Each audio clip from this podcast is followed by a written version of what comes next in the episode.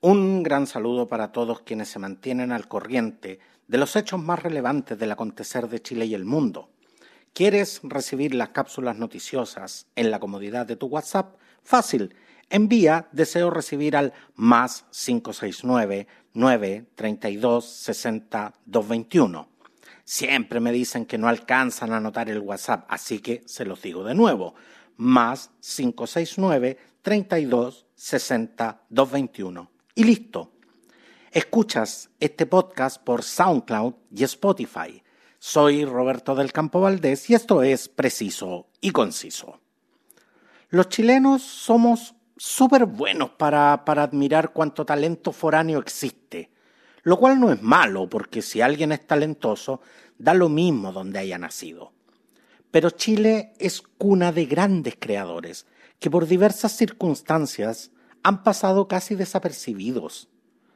Es cierto que muchos de ellos son considerados de nicho o mal llamados elitistas, pero como sea, hoy quiero contarles acerca de don Juan Marino Cabello, quien el 7 de septiembre hubiese cumplido 100 años.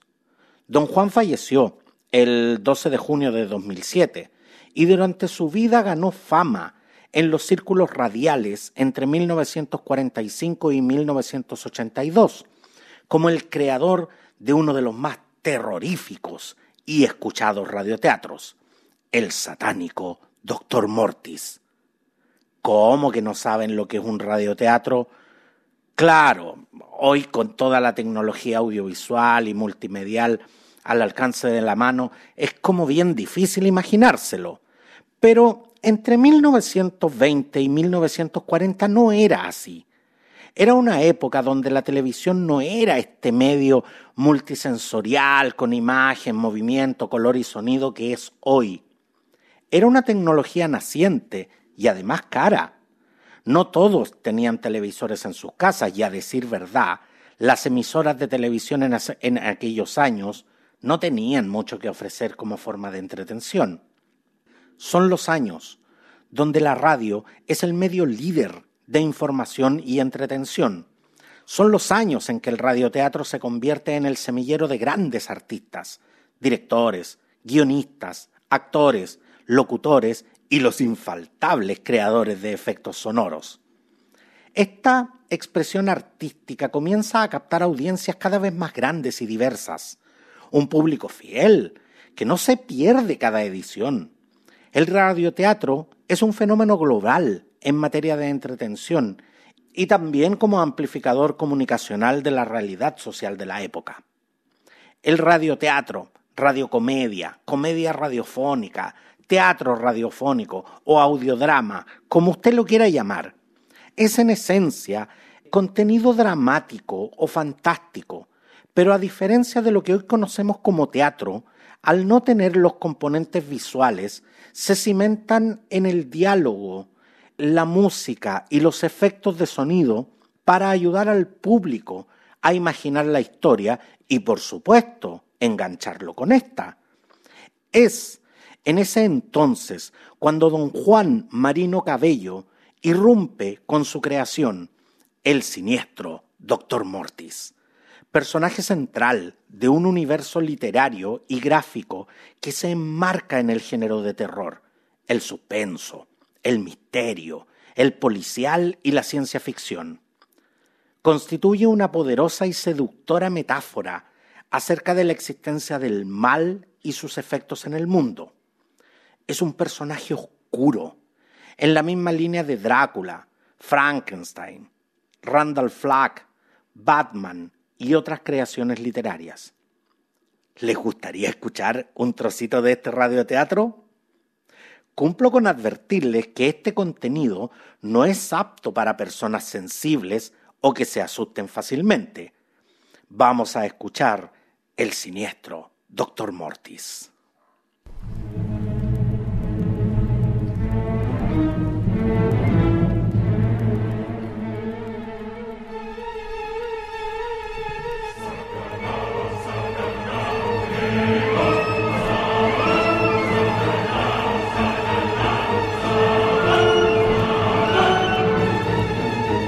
Producciones Artísticas Juan Marino, Eva Martinich tienen el agrado de presentar su radioteatro nocturno.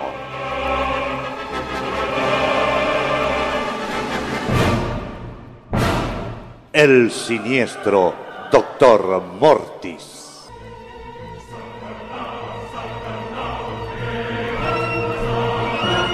Narraciones de suspenso, terror y misterio. Idea, libretos, narración y dirección, Juan Marino.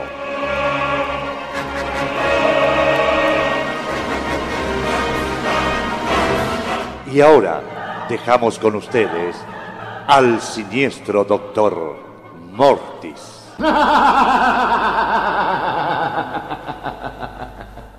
Disfruten hoy de esta agradable historia de horror que he titulado así. La guardiana.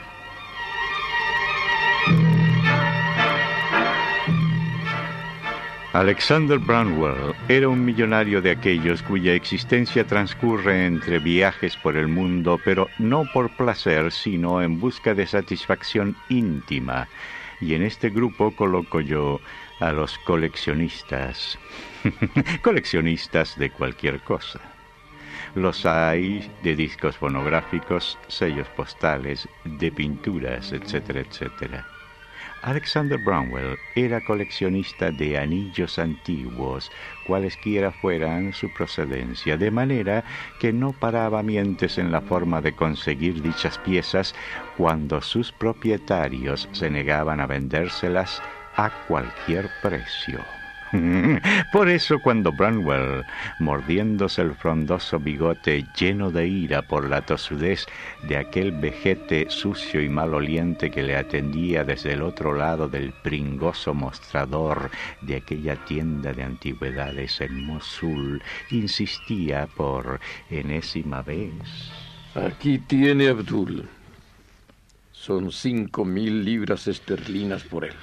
La la Mohamed Rasul, imposible, imposible. No puedo desprenderme de ese anillo, Siri, no puedo. Mientras hablaba, el judío no quitaba los ojos del montón de oro que Alexander Brownwell había desparramado sobre el mesón. El judío sudaba ahora copiosamente y sus manos sarmentosas parecían abalanzarse sobre las monedas, pero una fuerza superior las retenía. Ay, ya, dejémoslo hasta acá nomás, porque si no, no, no vamos a poder dormir hoy día. Yo lo escucho, la verdad, hoy que, que soy adulto, y todavía me produce esa sensación envolvente de, de, de emociones. Pero ¿quién fue este escritor, guionista y director de orquesta chileno, creador de este radioteatro considerado hoy de culto? Fue tal su éxito que en muchos países la gente sintonizaba la onda corta para poder escucharlo. Yo les voy a contar que don Juan Bautista Marino Cabello nació el 7 de septiembre de 1920 en la austral ciudad de Punta Arenas. Hijo de padre italiano y de madre argentina, tenía cuatro hermanos y hasta los cinco años vivió en Punta Arenas su familia se traslada a Puerto Natales, donde se queda hasta los 11 años. Su padre era propietario de la gran tienda puntarenense Blanco y Negro, y su madre fue una de las fundadoras de la Cruz Roja en Puerto Natales. En 1937, Arturo Carballo lo invitó para colaborar en Radio Chilena en Santiago. Su labor consistía en cambiar las agujas de los tocadiscos y pasarle los discos a Carballo. De regreso a Punta Arenas, comenzó su carrera radial en 1940 con el programa El Jazz en el Tiempo. En paralelo, hizo varias actividades, ya sea en el Banco de Crédito Inversiones o en ENAP, al mismo tiempo que comenzó a escribir cómics y guiones para radio. El doctor Mortis surge en 1945 luego que don Juan escuchara por onda corta a Boris Karloff. Sí, sí, ese mismo, el intérprete de Frankenstein, Don Juan lo escucha relatar desde la BBC de Londres cuentos terroríficos. Karloff empleaba solo su voz y don Juan Marino pensó que agregando actores, sonido y música, además de una risa siniestra, el libreto sería más atractivo y terrorífico. Sin duda que el tiempo le dio la razón. El siniestro Doctor Mortis constaba de capítulos de 60 minutos que se transmitían cinco veces por semana en Radio Ejército de Punta Arenas. El primer elenco de 1945 lo integraban los hermanos Adolfo y Enrique Weckman, Vicente Miranda, María Bukovic y Eduvina Korn. El tema musical característico del programa era La noche en el Monte Calvo, de Modest Mussorgsky. La frase que descansen ustedes en paz, seguida de una diabólica risa, provocaba pánico entre quienes lo escuchaban. En 1956 comenzó un periplo que lo llevó por varias emisoras como Minería, Portales, Cooperativa, Agricultura, Yungay, Nuevo Mundo y Radio Pacífico y España. El radioteatro se mantuvo en el aire desde 1945 a 1982.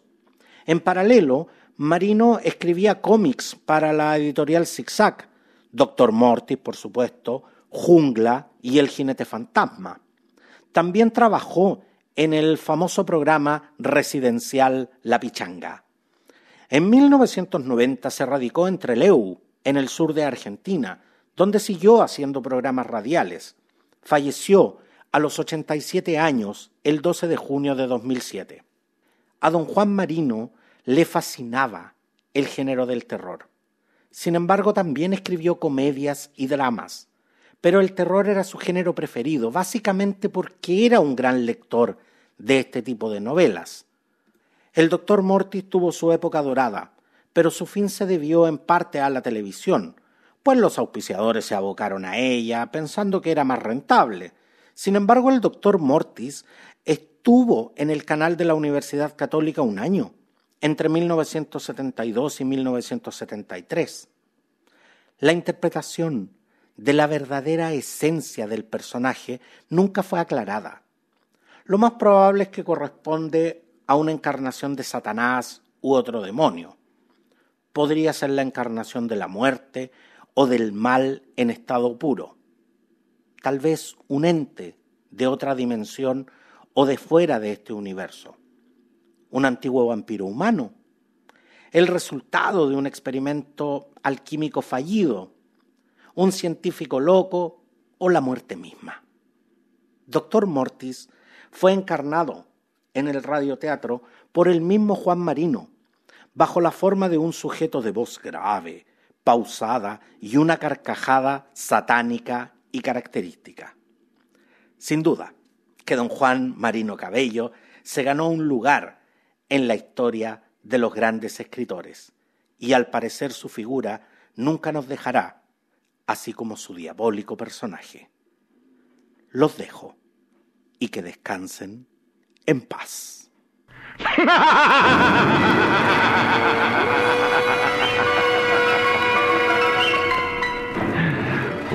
simpático cuento de ciencia ficción, tal vez, o miedo ficción. Buenas noches.